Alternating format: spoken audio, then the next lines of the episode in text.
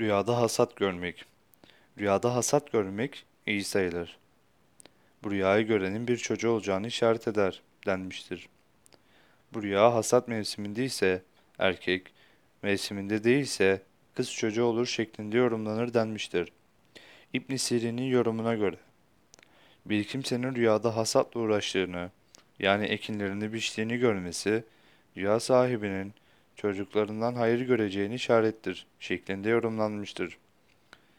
Biçtiği ekinleri demet haline getirdiğini ve istiflediğini görmesi ise, çocuklarının gelecekleri için bazı hazırlıklar yaptığını işaret eder şeklinde yorumlanmıştır.